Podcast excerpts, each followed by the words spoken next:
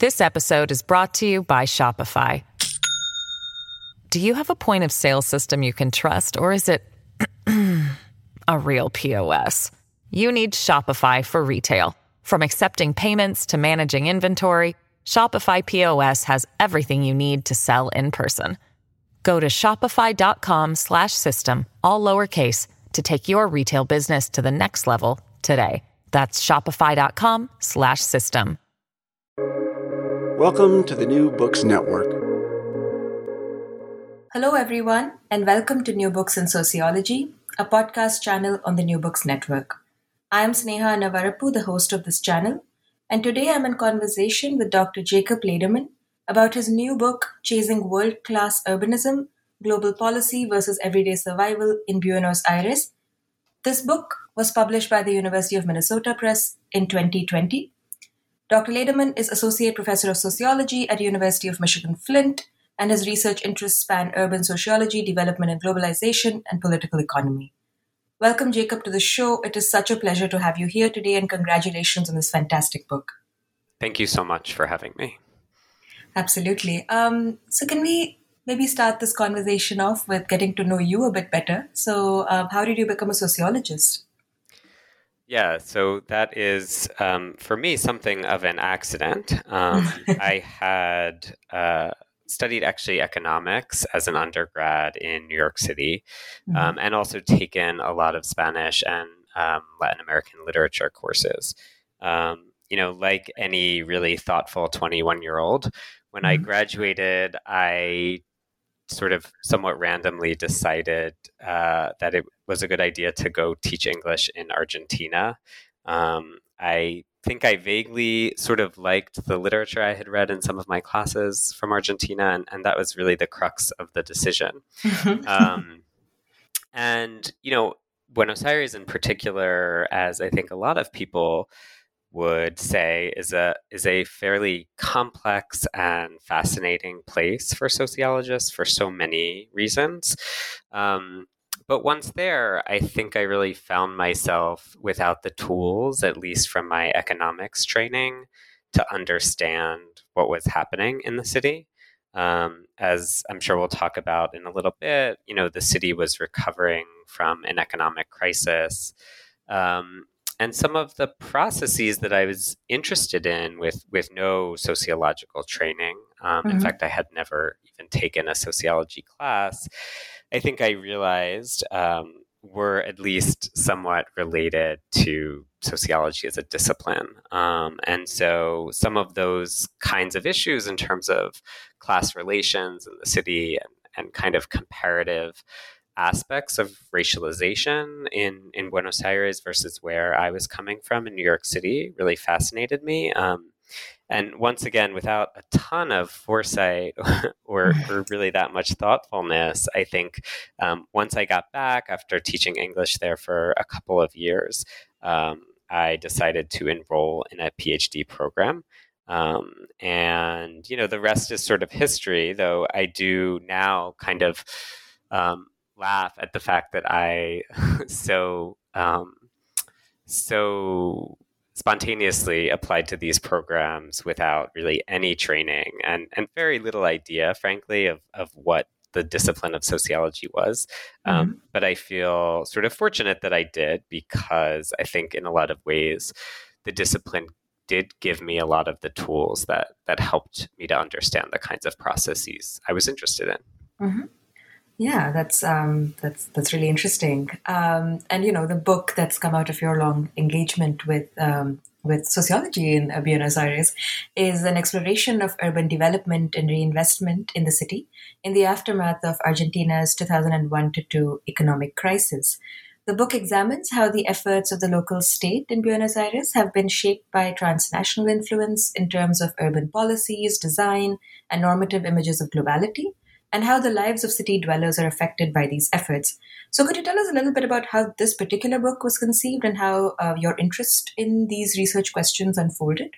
Yeah, absolutely. Um, so, I mean, one part of that is the economic crisis, which I which I mentioned a bit at the beginning when I mm-hmm. first moved to Buenos Aires in uh, early 2005 the city was really still recovering from this devastating economic crisis. And I think hopefully we'll get a chance to talk about this a little bit later. But in terms of kind of urban space, there was a whole new level of informality um, that was, um, in terms of informal workers, that, that was um, populated by kind of the former uh, mm-hmm. local middle class. So people selling wares on the street uh, as a way as a way to make ends meet in the aftermath of crisis. Um, and almost immediately after getting to Buenos Aires, um, the New York Times and other large kind of northern newspapers and, and other media outlets started publishing these glowing reviews of the city, which you know was sort of interesting to me even at the time prior to being a sociologist because only a couple of years before, the global press was writing that, you know, um, Argentina was an economic basket case, um, that the city's, for example, the city's poverty rate was soaring to 50% of the population. Um, and so I you know, it, it, made me think a little bit more about how these processes today, especially in terms of tourism and the kinds of cultural production that come with it, um, how they're shaped by these broader economic patterns. Um, so, fast forward a few years, um, well into my PhD program, I think my initial project uh, was to look at gentrification in the historic center of the city. Mm-hmm. Um, and during a summer of kind of pre doctoral, pre dissertation research, I think in 2012, um, I was in Buenos Aires for a few months and, you know, found myself sort of interested in what was going on in the historic center. But I also started to notice these other changes in the city, which somewhat paradoxically reminded me of what was going on in Michael Bloomberg's New York City, where I was mm. coming from. Mm-hmm. Um, so, you know, a few blocks away in the kind of historic downtown uh, banking district, they were pedestrianizing streets. Um, they were creating bike lanes and bike shares. Mm-hmm. Um, and I found this really fascinating because uh, this was a conservative administration doing these kinds of things. Um, and I think, you know, hopefully I'll have a, a, little time to talk more about this in a few moments. But I, I think there was a kind of key insight I gleaned in interviewing a, a pretty high level official in the Office of Urban Development who basically told me that the city's 1990s like redevelopment of the waterfront which was you know very homogeneously upper class very securitized etc um, mm-hmm. wasn't a successful project because it didn't uh, promote social inclusion and again, I found this kind of odd knowing this particular minister of urban development who um, was quite conservative and part of a conservative administration. So I think it, it kind of told me something at the time about how global models of urban design and development were kind of circulating around the world, and how, mm-hmm. at least on the surface, they tended to promote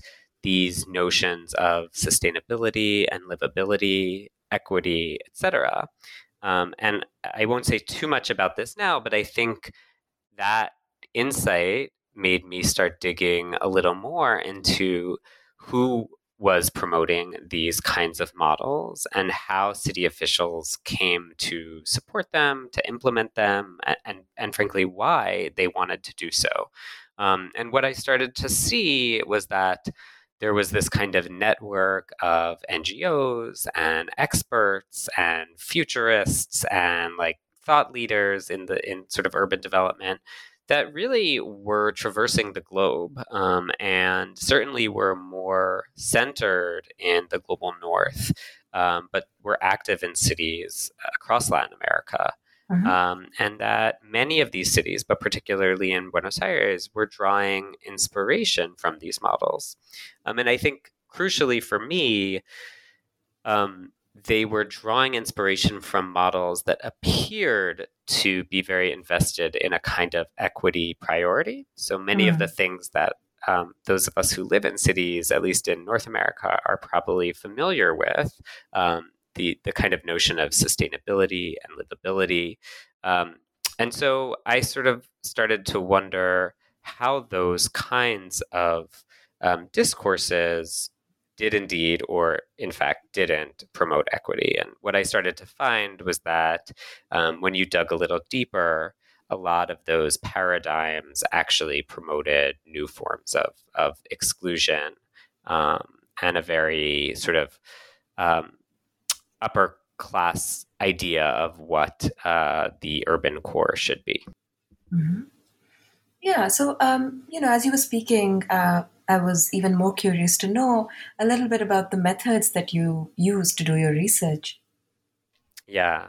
Um, so those changed also as this project evolved, and Yeah. they're really, I would say, you know, relative to a lot of my friends and colleagues who I think Mhm. have much more straightforward, say, ethnographies. Mhm. Um, I used a variety of methods, and I wouldn't really call myself an ethnographer, though there are some ethnographic moments and a kind of ethnographic or a chapter that's much more ethnographic. Mhm. Um, I would say the bulk of my research consisted of about 49 um, qualitative interviews, um, largely with folks like city officials. So I was very fortunate in this regard, and I think it really helped me to be able to do this project. And um, Right. that was because a friend of mine who I met through a friend in Buenos Aires worked for the party that ran the city. Um, and much to my surprise, sort of high level urban officials, for whatever reason, were very open to meeting with me. Um, something I found curious, and I, I think um, scholars, you know, scholars from the global north, especially those working in the global south, uh, um, I think often find this where your local colleagues can't get those kinds of meetings. Right. Um, and for whatever reason, local officials um, found themselves more interested or more open to speaking to me about these issues. So Mhm. that I felt like was a stroke of luck. And it's one of the things I think about in terms of methodology because it, it was really crucial to understanding these stories Mm. um, of the kind of global travels of urban policy models um, to be able to interview kind of uh, people or, or um, hear it from the horse's mouth, so to speak. Um, and so that was a big part of my research. But as the research progressed, I found all of these connections between um, local officials and mostly northern NGOs and think tanks, Mhm. um, climate philanthropies, uh, organizations like C40 or um, the Institute for Transportation Development Policy. Um, and these are organizations that are working all over the world. Um, and so I did get a chance to interview um, a number of those those individuals working there as well.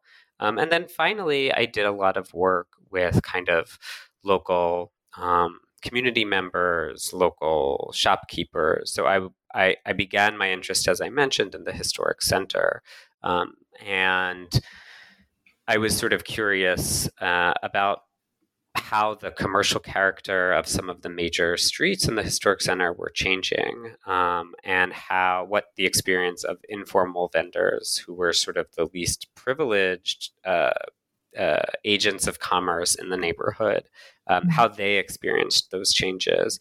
Um, so I would say the rest of my interviews were with um, people like that, as well as kind of just more ethnographic, like a- attending community meetings, talking to people informally after after those. Um, there was a lot of pushback on the local state's efforts in some of these neighborhoods. So. Mhm. Um, um, attending some of those community meetings was also really crucial for thinking about the kind of relationship between these global paradigms on the one hand and, and how they impact everyday residents on the other. Yeah, I mean, I think that's really beautifully put, and um, um, I thought that the way you integrated your, uh, you know, the analysis of policy documents as well as the interviews with some of the ethnographic components was actually it, it provided a really nice balance um, and took us around different sites of inquiry, you know, and I thought that was really cool. Um, so diving straight into the book now. In the first part of the book, you show how and why Buenos Aires became a tourist and travel destination right after the economic devastation in 2001 to 2.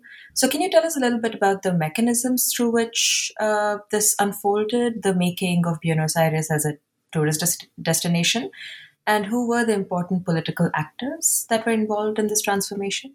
Yeah, that's a great question. Um, so this is kind of the key way I, I try to frame um, the kind of history of the book mm-hmm. is mm-hmm. through this kind of break that happens after the economic crisis of 2001 and 2002 and sort of how this ushers in this this more entrepreneurial approach to local culture and tourism and and in turn urban development. Mm-hmm. Um, and what I found was that um, so Buenos Aires during the 1990s, to kind of zoom out into this more macroeconomic perspective, um, was very much part of the Washington Consensus at the time. Um, they had pegged the peso, the local currency, to the U.S. dollar at one to one, mm-hmm. which on the one hand, many middle class Argentines um, appreciated given the history of inflation in Argentina. So this basically ended inflation from one day to the next. Mm-hmm. Um, but it also made Argentina extremely expensive. Um, that's a kind of a different story, perhaps, of how it decimated local industries. Mm-hmm. Um, but basically, overnight, following the economic crisis, um, federal officials devalued the currency. And Buenos Aires went from being one of the most expensive cities in the world, really, to mm-hmm. one of the cheapest. And so this is where you start with this kind of global media buzz um, around Buenos Aires as this place that is, I think, at once familiar to Northern Hemisphere travelers, where a lot of these media publications were emanating from. Mm-hmm. Um, and there's a whole set of interesting questions there. The way the city's modernity is kind of racialized by those publications, right? Um, mm-hmm. As as many people know, Buenos Aires is also often framed as this uh, sort of European outpost in Latin America. Um, mostly due to the large amount of European immigration that took place in the early part of the 20th century, but also because of the kinds of architectural idioms that characterize the city center. Um, mm-hmm. So we saw this expansion, this very rapid expansion of tourism in the city. Um, and I think for a city that was really reeling from unemployment um, and poverty, this was a kind of lifeline for local officials. Um, and so some of those actors um, were officials who, on the one hand, saw tourism as one of the few bright spots following mm-hmm. the economic crisis. Um, and I'll just say, and, and perhaps we'll get to this a little later, I think some of these during the period uh, of the early 2000s this was a kind of leftist progressive um, mayor and city government and i think they really grappled with this sort of deeply um, this kind of tension between commodifying the city's culture and kind of going all in on tourism and, and culture uh, in a way that um, was very commercializing of of local cultural identity. Mm-hmm. Um, mm-hmm. And sort of how to balance that with the needs of everyday residents. So, sort of the progressive government, the way that it sort of started to work that out is by coming up with this vision of sort of cultural identity and cultural tourism um, that was much more about maybe exchange than simply the commodification of, of urban culture. Mm-hmm. Um, and I think part of what I do in chapter two and three of the book is look at that tightrope act and sort of how that sets the city up for a much more entrepreneurial and frankly much more typical use mm-hmm. of culture in urban development. So they the the sort of leftist city government is um, reinvesting in the historic center, but thinking about how that impacts lower income populations there, how they can promote cross cultural exchange. So, this sort of more cosmopolitan vision of cultural tourism. And despite perhaps good intentions, um, the ground has really been laid for the next mayor, Mauricio Macri, who comes in and I think is much less um, ambivalent about that kind of project. Mm. Yeah, I mean, uh, this is this is really interesting, and it provides like I think the perfect grounds for me to ask my next question, which is, uh, you know, I really enjoyed your emphasis on the role of political orientations in modifying uh, and shaping the intentions of multiple city administrations. But like more specifically, I really liked your emphasis on the local political orientation. Um, I was hoping you could walk us through a few examples of the kinds of frictions and contradictions that were generated in the process of transforming Buenos Aires. Yeah, absolutely. Um, one thing that comes to mind, just as like a sort of first stab at this, um, this wasn't something I was very f- aware of while I was on the ground, but there was um, an Afro Argentine cultural center that in, I believe, like 2010 or 11, the city government, the conservative city government, had given a cultural space in the historic center.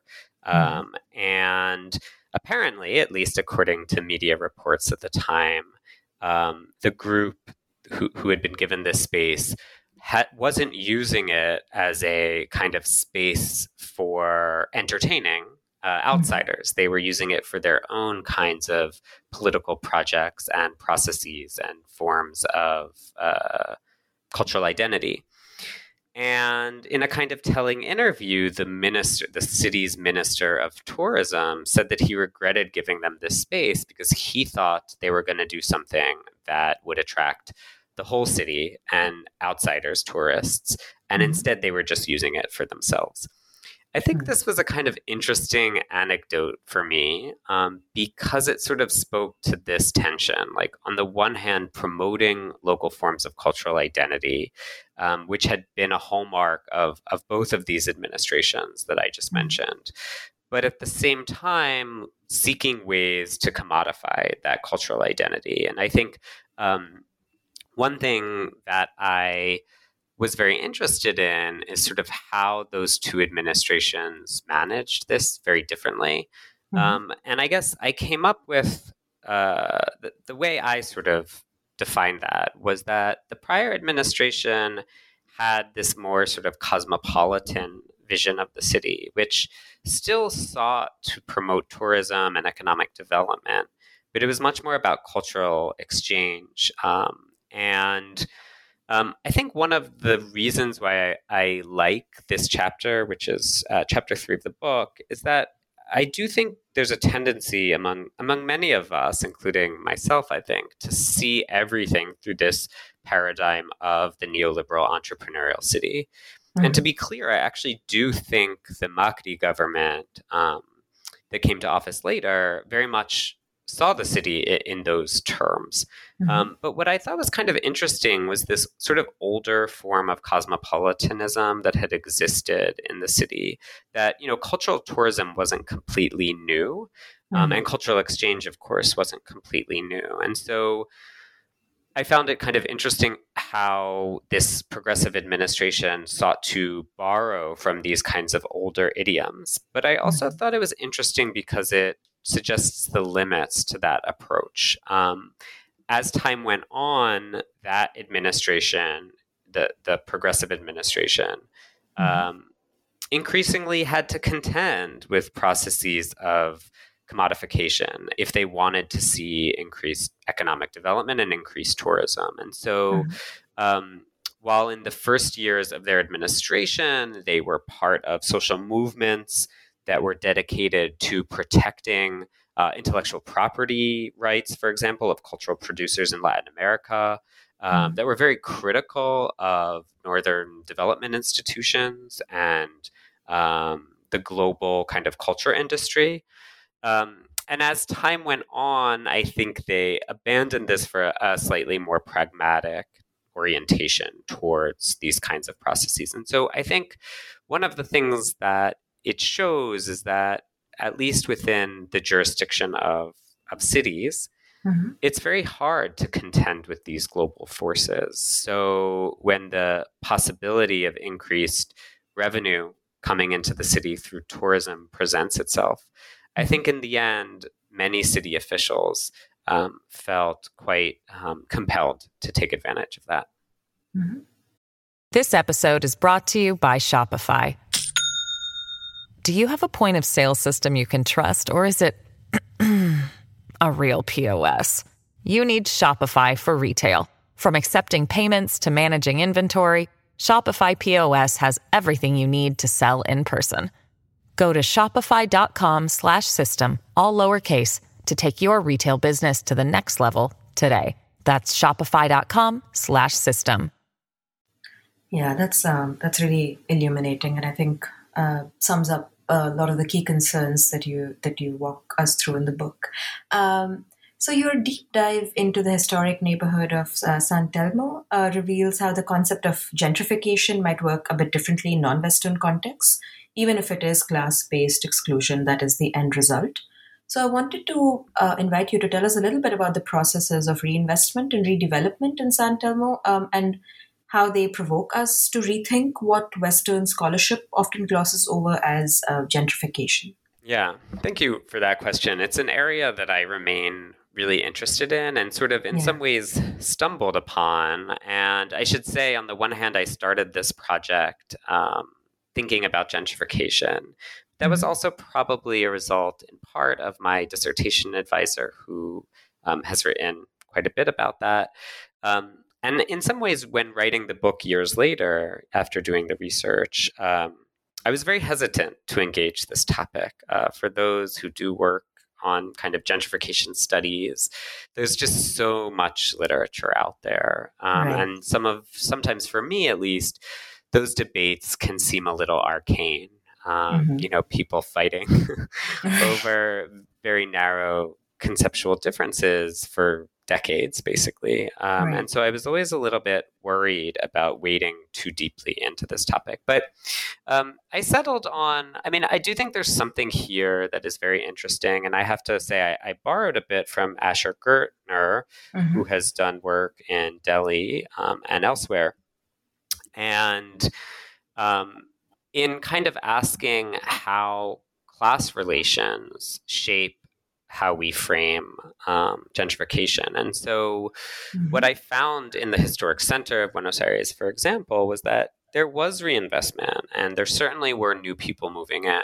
A lot of those new people were tourists um, and students from abroad. Mm-hmm. Um, and fewer of them were the kind of sort of sweat equity middle class, um, I guess, cappuccino drinkers that are the lure of uh, the, the sort of disciplinary take on gentrification over the years. Mm-hmm. Um, and so it did sort of raise this question of like how we think about class relations in cities like Buenos Aires. And I do think there's application to other cities in the global south. Um, mm-hmm. Um, so in San Telmo, the, the historic, one of the historic neighborhoods, but the sort of heart of the historic center of Buenos Aires, you see much more commercial gentrification than residential. So, um, you know, stores are clearly changing very rapidly, and residents are changing too. But you see far fewer wealthy um, residents of Buenos Aires moving from the sort of posh neighborhoods of the city into the housing the former housing of the poor. Um, mm-hmm. And I think that's a key difference when you think about gentrification in kind of the North Atlantic context. Um, and so it raises a host of questions about like comparative thinking comparatively about processes of social stigma, mm-hmm. about class relations, etc. Um, and so, uh, again, borrowing from Ghertner a bit, um, one of the things he talks about is if um, accumulation by dispossession is a more apt term for what goes on in some of these cities. Mm-hmm. Um, and I sort of liked that. So I, I believe that's a, a, term coined by the geographer David Harvey mm-hmm. to think about processes of expropriation um, mm-hmm. that are class based. And usually this involves some level of force. So, in thinking about San Telmo, the kind mm-hmm. of consumer residential choice paradigm that often characterizes some cities in the North Atlantic, where rents are driven up, wealthy people from other parts of the city move in and displace lower income residents, mm-hmm. was there in a very minor way, um, at least in my research. Um, and and what we did see a lot of, for example, is um, so like hotels that had been converted into single room occupancy, so with shared bathrooms and kitchens. So these are large buildings in the historic center that for decades had housed hundreds, often, sometimes two, three hundred individuals, um, mm-hmm. being completely uh, dismantled and um, given to developers for ho- usually hotel development. And the key distinction here, and I can see some people perhaps saying like this isn't that much of a distinction, but but I found it useful in in my own work. I think the key distinction here is that those buildings often were slated to become hotels oriented toward tourism mm-hmm. um, versus that kind of slow burn consumer residential choice pattern where higher income local residents are moving into the housing of the poor. Um, mm-hmm. So I, I, found that to be an interesting distinction. And I'll just say one last thing, kind of going back to this um, idea of doing a better job historicizing some of the things that we think of as neoliberal urbanism. Um, and to be mm-hmm. clear, I'm not one of those people who shies away from using that word. I think it's important. Mm-hmm. but I will just say, um, I think looking at San Telmo doing some archival research, one of the things I found was that this was a neighborhood that had been undergoing processes of change and kind of uh, ushering in more cosmopolitan residents, artists, mm-hmm. bohemians, etc., since the early 70s. And it had always been this very niche kind of movement, as I said, of, of mm-hmm. higher income residents to the neighborhood. Um, and it raised some questions for me because certainly in 1970, 1970 or 71 when I was finding these newspaper clippings mm-hmm. about things that could really only be described as as looking like gentrification. Um, there was really no post-industrial kind of structure in Buenos Aires for that, right? This clearly wasn't part of the sort of neoliberal turn in urban governance that we mm. often think about entailing and ushering in gentrification. Um, right. So I guess it made me question just sort of more broadly how we historicize these processes and whether that helps us draw different kinds of distinctions. Mm-hmm. Yeah, thank you for that. That was uh, really well put. Um, so, you've already spoken about this a little bit, but in chapters four and five, you show how urban policy discourses that seemingly privilege non market values of sustainability, inclusion, and culture they end up producing exclusionary outcomes. So in chapter four, you take the case of bus rapid transit, and in chapter five, you consider the language of creativity in branding uh, Buenos Aires. Could you walk us through how these exclusionary outcomes are achieved, um, perhaps with an example or two? Absolutely. Yeah. So I'll just say this is really, um, if I can if, if I can say this, my, my favorite part of the book, if that's right. the right term. yeah. um, I think this was the part of the book that was most unexpected for me as I was mm. doing my field work. Um, and really, when I got to interview, especially people from out from international NGOs, there was a lot of um, clicking that happened for me in terms of like things came together and made a lot more sense in terms of how yeah. the city was being redeveloped. I also think these chapters, I hope, um, shed light on processes in other cities that will be useful to other urbanists, particularly those looking at cities in the global south. Um, mm-hmm. So yeah, so chapter um, chapter four is looking at bus rapid transit and the transformation of the old kind of banking district and and unfortunately, this is different than the historic center, which is always a little confusing. But um, hmm. and these are projects that all of us would be familiar with: pedestrianization, new bike shares, bike lanes, that kind of thing. And and this mm-hmm. kind of discourse of not just urban livability and sustainability, which was certainly there, but also urban vibrance and diversity. So I found that to be interesting. Also, the city government promoted this space through a lot of different ways, which which I probably don't have time to get into now, as a place of um, social diversity and um, mm-hmm. vibrancy. And so, you know, again, I thought this was interesting for a city government that most critics accuse of defunding public housing, um, of dismantling the urban welfare state in a lot of ways. Mm-hmm. Um, and so it was interesting to think about how they were framing these through these kinds of consensual discourses around livability, sustainability, diversity, and creativity. Um, and so there's a few different things going on in chapter four. Um, one of my questions is with regard to BRT, where are these models coming from? And are they actually hewing closely to any kind of technical specifications? Or is this more about having something called BRT? So, one of the things I found is that city officials often uh, invoked Bogota as a model for their BRT. Um, and yet, when I talked to urban officials, um, none of the bells and whistles that were evident in the Bogota model existed in Buenos Aires. And in fact, mm. Buenos Aires's BRT was really just dedicated bus lanes without any of the upgrade that had made BRT so successful in a place mm-hmm. like Bogota.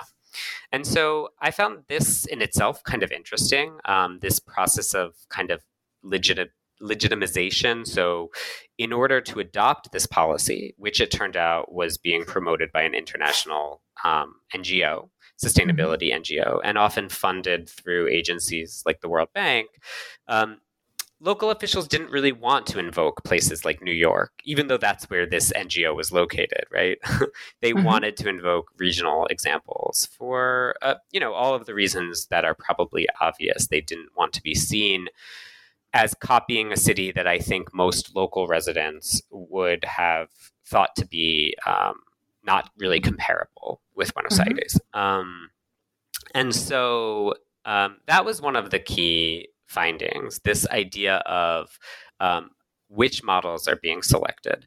Um, but I also found that um, while a lot of these NGOs, global NGOs, are kind of seeding expertise in the global south. So, for example, if you uh, look at this particular NGO that promotes bus rapid transit, of course, mm-hmm. they are promoting um, cities all over the world as models, particularly cities in the global south.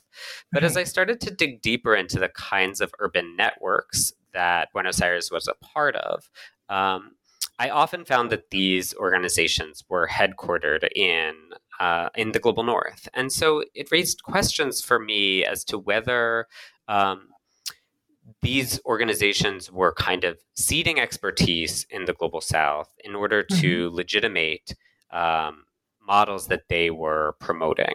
Um, and I don't mean that to sound conspiratorial or cynical. I think.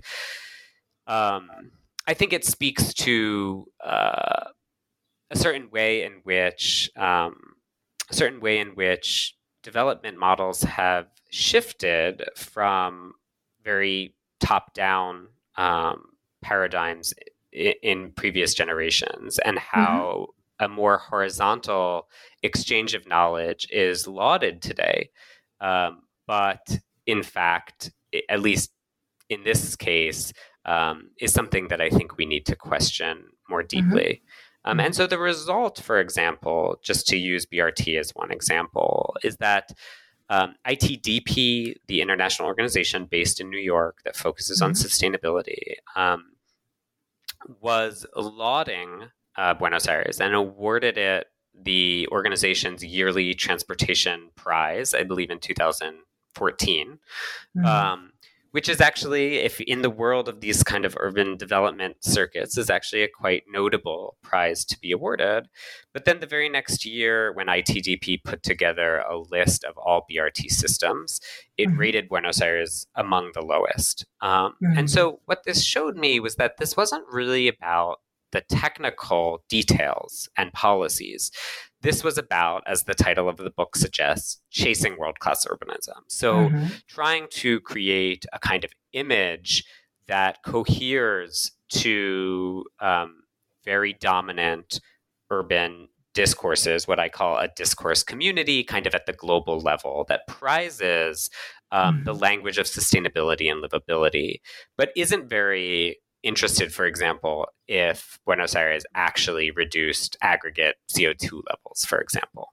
Um, mm-hmm. Um, and so I think what I found was that, and, and, this taking this back to the kind of global versus local question, is that the city government found these models appealing because they could do all of these things in the name of urban downtown reinvestment uh, mm-hmm. without saying so, right? So they could pedestrianize the downtown banking district and attempt through various methods to create a more kind of upscale commercial character to that area, to mm-hmm. incentivize cultural activities that middle class people would be interested in.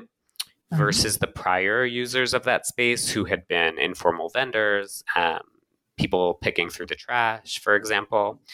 Um, so, by framing this as a sustainable, livable development that was awarded prizes and lauded by international organizations the world over, mm-hmm. they could achieve a high level of legitimacy, while in reality, um, kind of changing the class character of these areas. And so I don't think I'm quite so cynical as to say sustainability and livability are exactly um, sort of false discourses, but I mm. think they are discourses that um, could use more critical scrutiny in particular local contexts. Um, let me say, because you asked uh, uh, about creativity, which is the next chapter, and I'll, I'll try yeah. to be kind of brief here. Um, but one thing I found, which I think a lot of urbanists can relate to, is that a lot of these discourses were kind of used interchangeably, right? So, mm. um, you know, Buenos Aires' local officials were were often invoking sustainability, livability, creativity, inclusion, etc. Mm-hmm. Um, and so, I, I, wanted to look into creativity in particular a little more. Um, and the city had created basically these thematic districts in the south of the city which had always been the poorest part of Buenos Aires. Um, and again, this kind of gets to this nexus of um, local political histories and global models. Um, so, a conservative city government talking about social inclusion and exclusion seemed to me to be something novel. The degree of importance that they gave it. And their mm-hmm. solution was to create what they called creative districts, uh, which basically provided tax incentives for cultural producers and other tech companies to move into disinvested areas of the city.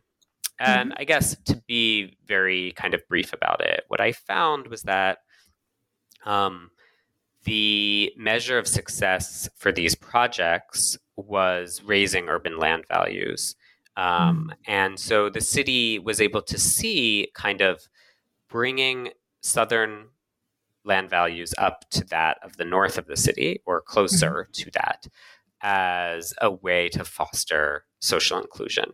Um, and so, once again, I think um, a policy that was framed as a kind of industrial or sectoral policy. So, there were mm-hmm. people in the local legislature who were saying, like, if we really want to incentivize technology and cultural producers, we need a serious public policy.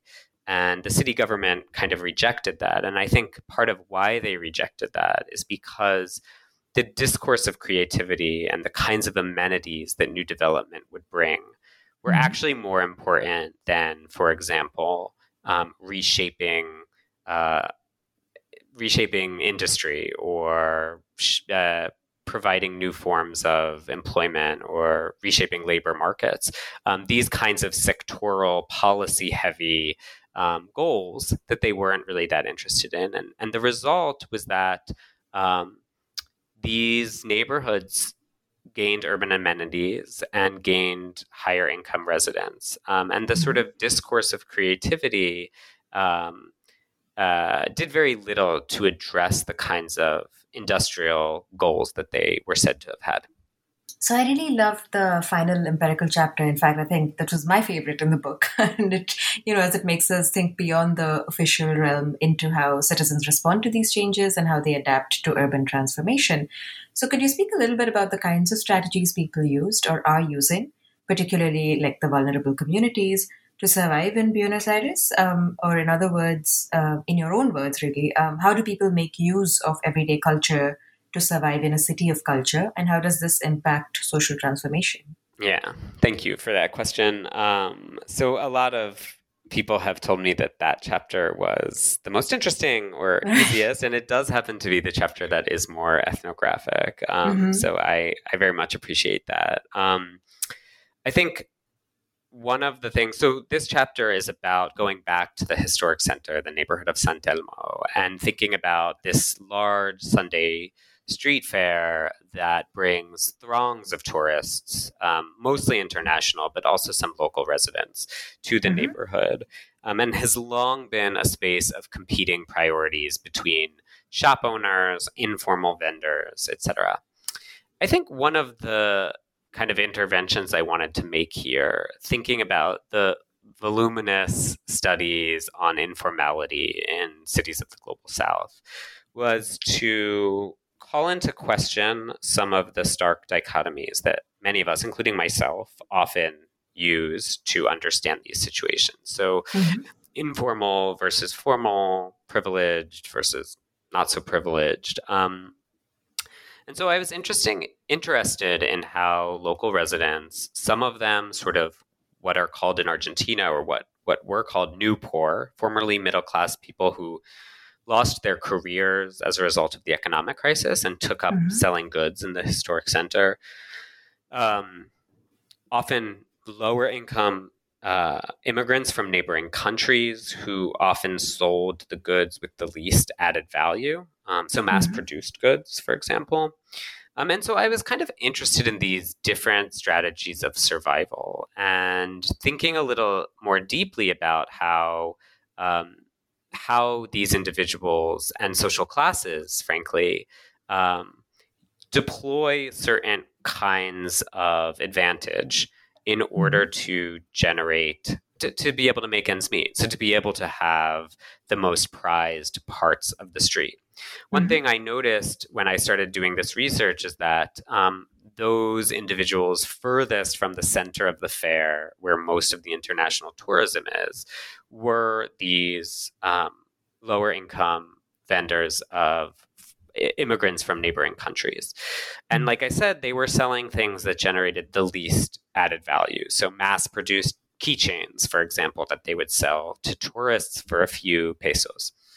Mm-hmm. As you got closer to the fair, um, you know, to be to be very frank about it, um, people became the the vendors that is uh, became whiter, lighter in appearance. Um, they tended to be locals as opposed to um, immigrants, and I think many of them saw themselves as very much in opposition to the local state, who wanted to uh, displace all of them. Hmm. But at the same time, I was sort of curious about how in this city that is doing so much to incentivize culture, um, mm-hmm. that calls itself the cultural capital of Latin America, mm-hmm. how did these individuals use local culture to generate advantage, to make ends meet? And part of what I found is, you know, some of these classic um, themes in economic sociology. So, for example, artists um, making hand produced uh, objects obviously were seen as more valuable. But also um, thinking about sort of this aura uh, that is produced uh, by certain cultural producers. So, mm. for example, um, thinking about their modes of self presentation with international tourists, thinking about their language skills with international tourists. And mm-hmm. in the end, kind of circling back to this idea that these are very classed experiences, even in the shadow of the local state that wants to displace all of them. So, of right. course, you know, th- there are most of these vendors are disadvantaged in terms of the legal structure of the city, which sees them as interlopers. Um, and yet, we still see how how their social class backgrounds um, really informs or um, mitigates, excuse me, mediates their ability to be on certain parts of the street. Um, mm-hmm. And so, in the end, I think I kind of shy away from from perhaps ideas that would look at certain um, cultural production and see it as this like heroic vernacular versus crass commercialization. And mm-hmm. I think my way of thinking about this was more to um, was more situational to to try to think about how all of these individuals through various forms of uh, self presentation are appealing to different legitimizing discourses at different moments, um, mm-hmm. and and all shaped by the actions of the state um, and their ability to mobilize class privilege in order to remain on the street. Mm-hmm. Yeah. Um, you know, and on that note, I would like to shift gears a little bit and um, ask you what are you working on now and what can we expect to read from you in the near future? Yeah, so I think I I guess never say never, but I am trying to move on from Argentina. Uh, I live in the Midwest now in Detroit, and you know Argentina is a pretty long ways away, um, right. and it also, as I think many people feel, it feels like a break to have her right. the book. Um, I have two projects that are sort of related that I am interested in pursuing here in Michigan, both in Detroit and in Flint. Um, both in both of those cities, local officials are attempting to tear down uh, urban highways that were built as part of urban renewal, both of mm-hmm. which, that is in Flint and Detroit, um, tore through predominantly black neighborhoods. Um, and really, you know, destroyed those communities in the 1960s and 70s. Um, and so, as in other parts of the country, there are efforts now to tear out those highways and rebuild the urban grid. Um, mm-hmm. And I think for me, it raises a lot of questions about what we mean by urban justice and racial justice and how we think about these projects. Uh, mm-hmm. Uh, just to sort of tease one um, one aspect of this is at least in the case of Detroit, the highway in question is is really next to some of the most gentrified neighborhoods of the city and quite mm-hmm. close to downtown. And so I think there's a kind of tension between, on the one hand, wanting to use the physical rebuilding of the urban grid to kind of right this um, this historic wrong, um, and to mm-hmm. think of it as a racial justice project. Um, and on the other side of that, to think how that project could very well further entrench um, aspects of racialized apartheid in the city. Um, mm-hmm.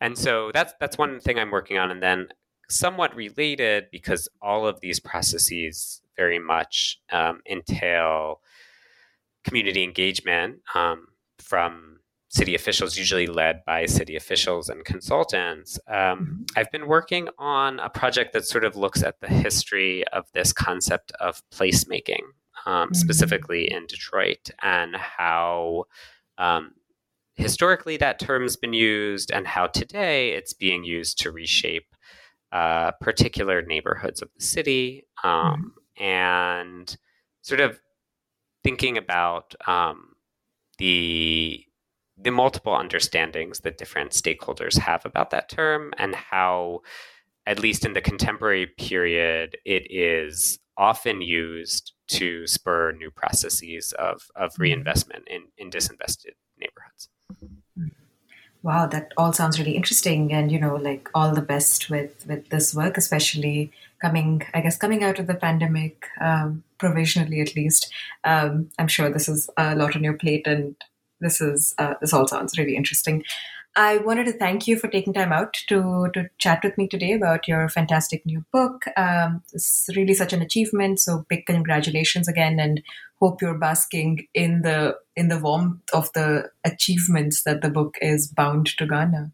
Thank you so much for having me. This has been a lot of fun, um, and it's been it's been great talking. And your questions have actually um, really helped me also kind of um, rethink some of these article uh, arguments now a year out from publishing the book. Well, that that makes me really happy. so yeah, take care and uh, stay safe.